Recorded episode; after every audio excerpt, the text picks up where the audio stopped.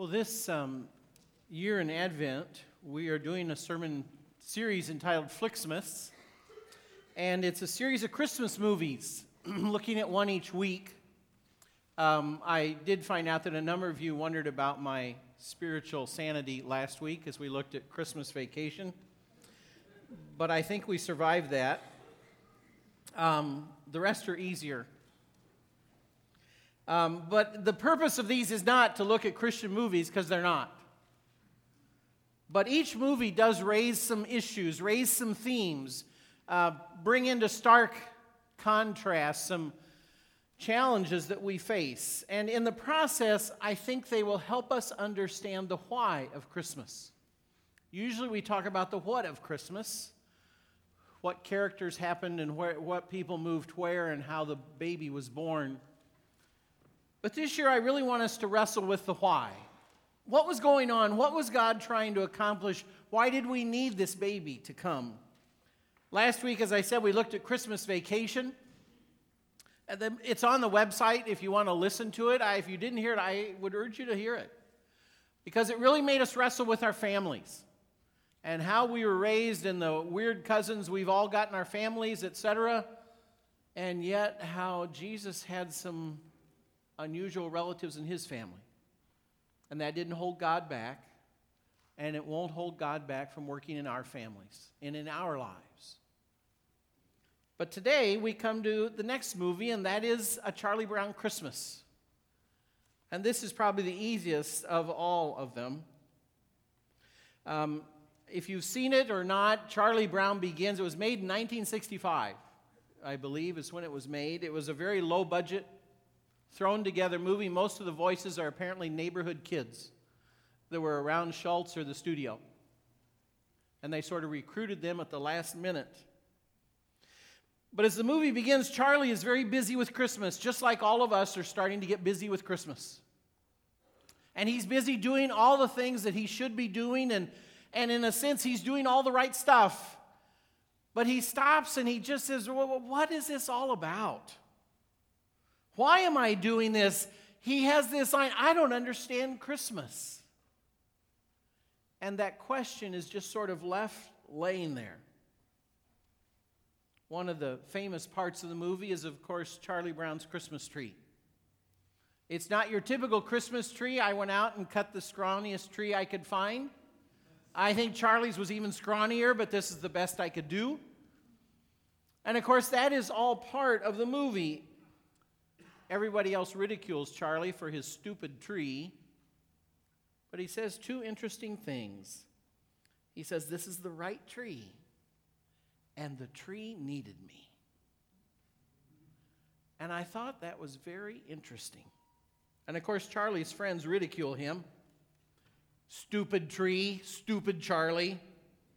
And you hear in the movie a lot of the things we hear in life. We heard growing up and we still hear it today.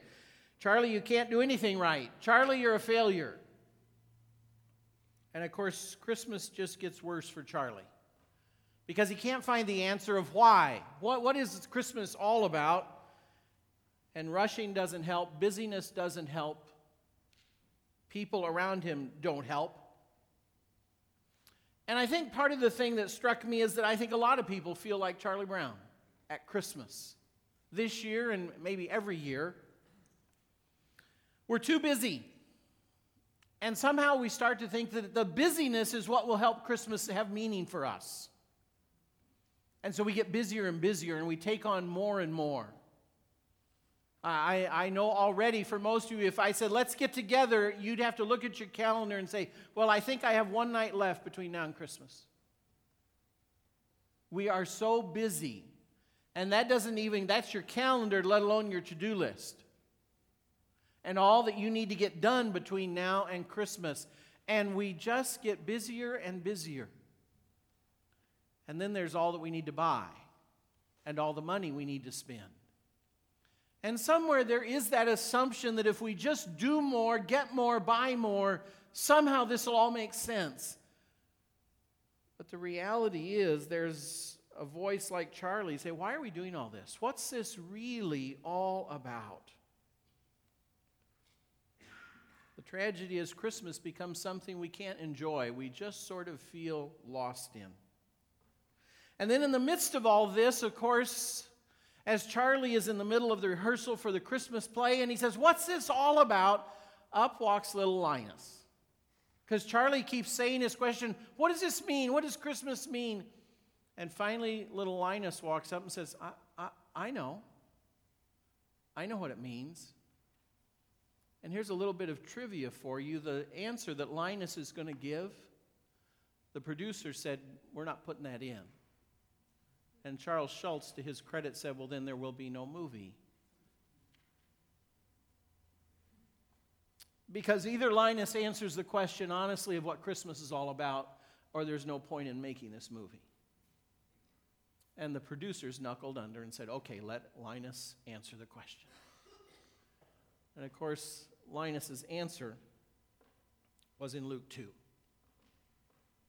In those days, Caesar Augustus issued a decree. Carly read part of this. Joseph and Mary go up, of course, to Bethlehem because of that census, and they find a place for them. And then, as Jerry mentioned, there were shepherds out in the field. And the angels appeared to them and said, Glory to God in the highest because of what God has done this night in Bethlehem. And so, of course, at the end, the shepherds say, We got to go see this. And the angels left them and they gone into heaven. The shepherds said to one another, Let's go to Bethlehem and see this thing that has happened, which the Lord has told us. And Linus, in his simplicity, is right, of course, isn't it? What is Christmas all about? It's not about the busyness, it's not about our calendars, it's not about all the gifts we have to purchase or all the things we need to do. Christmas is actually pretty simple. It's about one thing. It's about God saying that I love you so much, I will come to earth because you need me. You need me, and so I will leave heaven and I will come to earth as Jesus. And I will come in the simplest of ways. You know, God could have designed any Christmas, it didn't have to be the way Christmas is. And I think a lot of us, had we said, I'm God and I'm going to come to earth, we would have had a very different Christmas. It would have been the biggest production you've ever seen, way beyond any Super Bowl halftime. I mean, God is coming to earth. Fireworks, special effects, you name it, we would have gone over the top, which makes it all the more interesting what God chose. The simplest of Christmases. He comes as a baby without any power, any fanfare, because he's not just a baby He's a baby being raised by two very young, common people from a little village that was in the middle of nowhere. And they even became a scandal, and everybody was ashamed of them because Mary got pregnant out of wedlock. And that's God said, This is how I want to come to earth. As a baby to common people and you know, I think I just want to be born in a manger. Our mangers aren't terrible. I, the farm in winter and going in to hay the cows, that was nice. It's warm in there, and the hay's clean. It wasn't as bad as we make it, but it was a manger. And it was just some clean hay. And that's where Jesus had his first night with some animals around and Mary and Joseph. And then, of course, somewhere in that whole process, here comes some shepherds.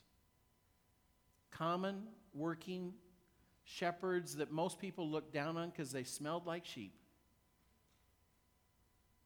And God says, I'm just fine with that. That's who He sends the angels to first, those shepherds. Can you see the contrast between what God made Christmas to be and said, This is what Christmas is all about, and what we make Christmas to be? all of our doing, all of our productions, all of our busyness, and all of our shopping and our buying. To me, the, the, the message of Christmas, and in a sense, the challenge of the movie A Charlie Brown's Christmas, is that busyness is actually the enemy of Christmas. In the sense of understanding what Christmas is all about, understanding what God gave us that first Christmas and keeping perspective of what is this season all about busyness is the very thing that works against that rushing around doesn't bring clarity it brings confusion it brings this fog and we get lost in that fog the other thing rushing does it doesn't just cause us to lose our way. Rushing isolates us, it isolates us from each other. We're too busy to sit down and take a deep breath with each other. We're waving as we pass in our busyness. And it isolates us from each other, and the truth is, it can even isolate us from God. In this most important time of year where we just can stop Because if we're too busy, we don't stop, do we? To look up at a star. If it's not cloudy tonight, this is supposed to be the brightest moon. Look, look up at the stars and just consider I wonder what it was like in Bethlehem that night. To just slow down enough to have a simple thought like that, to sit beside a manger at some play or a nativity set and think, I wonder what it was like to be born. To come to that stable like the shepherds. I'd like to suggest some things for you to do in December that would help you find the meaning of Christmas and, and sort of keep that perspective. But it's something we have to choose. And that's the challenge of this sermon because left on our own, we will be busy. We live in a culture of busyness, and that culture is accelerating is its busyness. Somebody said this to me, and I didn't think it was true, but the more I think about it, it is. If we don't consciously choose to slow down, our life will accelerate. In other words, we don't have to choose for our life to accelerate. If we don't consciously choose to slow down, our life will accelerate all on its own. It has a power of its own to accelerate. So I want to call to you today to consider this December in 2017 to say, I'm going to choose to slow down. Now, that doesn't mean you're going to be able to quit work. I get that. And you still have to function in your family, and there's things you need to do. But those necessary things, that doesn't mean you can't also, with that, choose to do at least some little things to have moments of slowing down. Moments that will help you regain perspective. There are some things you can say no to. Uh, you have the same virus that is in the water in Minnesota, and that is you feel you have to say yes to everybody. I, I wish they had an antidote for that. I don't think they do. But you can say no to some things to grant you some time. And good enough is okay for some things. Good enough is not okay for your spouse's present. But good enough is okay for maybe the neighbor's present or whatever. Good enough is okay in some situations. And you don't have to go to the ends of the earth. It's okay sometimes for good enough. Say no sometimes. Good enough is okay. Spend less. Because the value is in the meaning and the message, not the price tag of the gift. Please hear that. simple really can be beautiful. They finally understood that in Charlie Brown's Christmas. And sometimes Marketing causes us to forget that. And that will help you gain some space in your soul. Perhaps the greatest challenge I would have for you is to search for some moments of silence in December. You have to plan for this, it will not happen on its own. Find some time in that crazy schedule and even write it on your calendar. I've said this before, but it's so interesting. Nobody argues with your calendar. All you have to do is open your phone and say, Oh, sorry, I'm busy. Oh, and everybody's like, Oh, okay. So here, and I, this isn't original to me, somebody taught me this. You know what you write down? Time with my wife, time with my family, time to sit and just write in your calendar. People ask you, I'm sorry, I'm busy. Oh, okay. You can do that. Build in some silence. Sit with your family and watch a Christmas movie. Go out and have a moonlit walk. No devices, no earbuds, no tablets, no smartphones. Walk in the silence. The world will not end, and the planets will not fall. I, I understand we're afraid of silence because it's so rare in our lives. And yet we desperately need it, and it's one of the best ways we connect with God. What does he say? Be still and know that I'm God. Build that into your December. Even if it's just time when you're at home Make time. A quiet time to read the Christmas story. To sit with the Christmas tree lights on and all the other lights in the house out and just sit there for a minute. Make decorations together. What we see them do in the movies all the time string the popcorn together with nothing else on. Go caroling at the nursing home in a week. Come join us. We're going to two nursing homes. Go to feed my starving children and fill food bags. Come to the Christmas Eve service and, and have a meal afterwards with friends or family. Build in time to slow down. You see, the challenge is spiritually, we can do the same thing that happens physically on Christmas morning. Have you ever lost a gift in the wrapping paper? I would suspect most of us, either we haven't, but the family has. And it's like, wait a minute, wait a minute, I don't have my. So then what happens next? Well, first you hunt through the paper on the floor.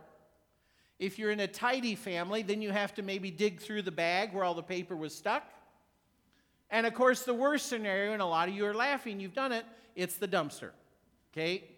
We got to go empty the whole garbage can. You're kidding me.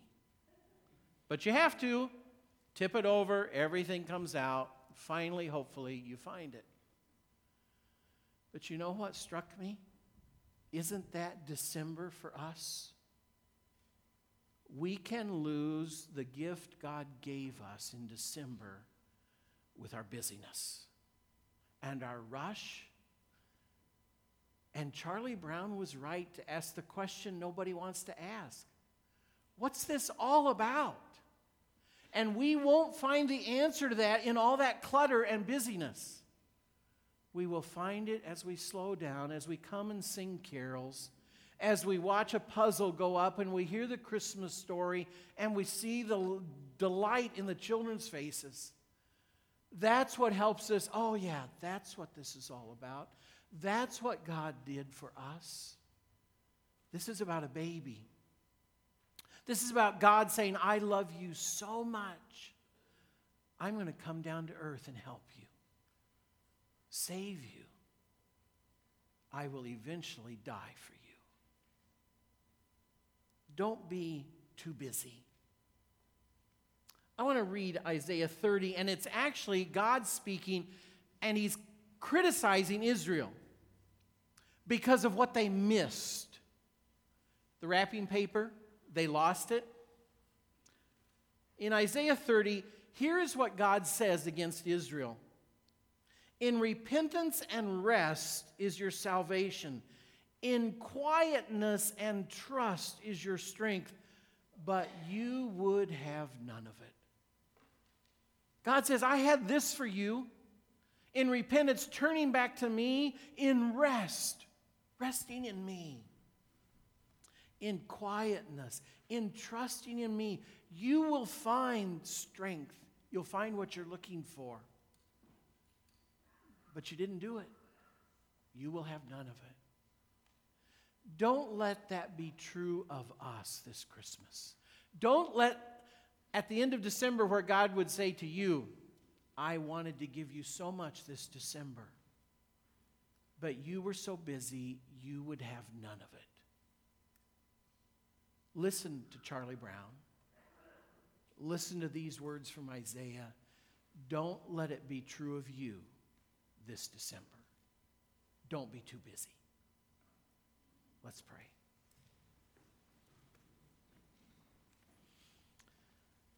Father, there is an important message we need to hear. And, uh, and just amazement as we stand and consider how you came to earth in such a simple way. And yet, the beauty and the power of Christ's birth is in that simplicity. We, we need to learn that lesson, even in our schedule and our busyness this month. Help us, Father, to keep what is important truly important. Thank you for that greatest gift of Jesus. In his name.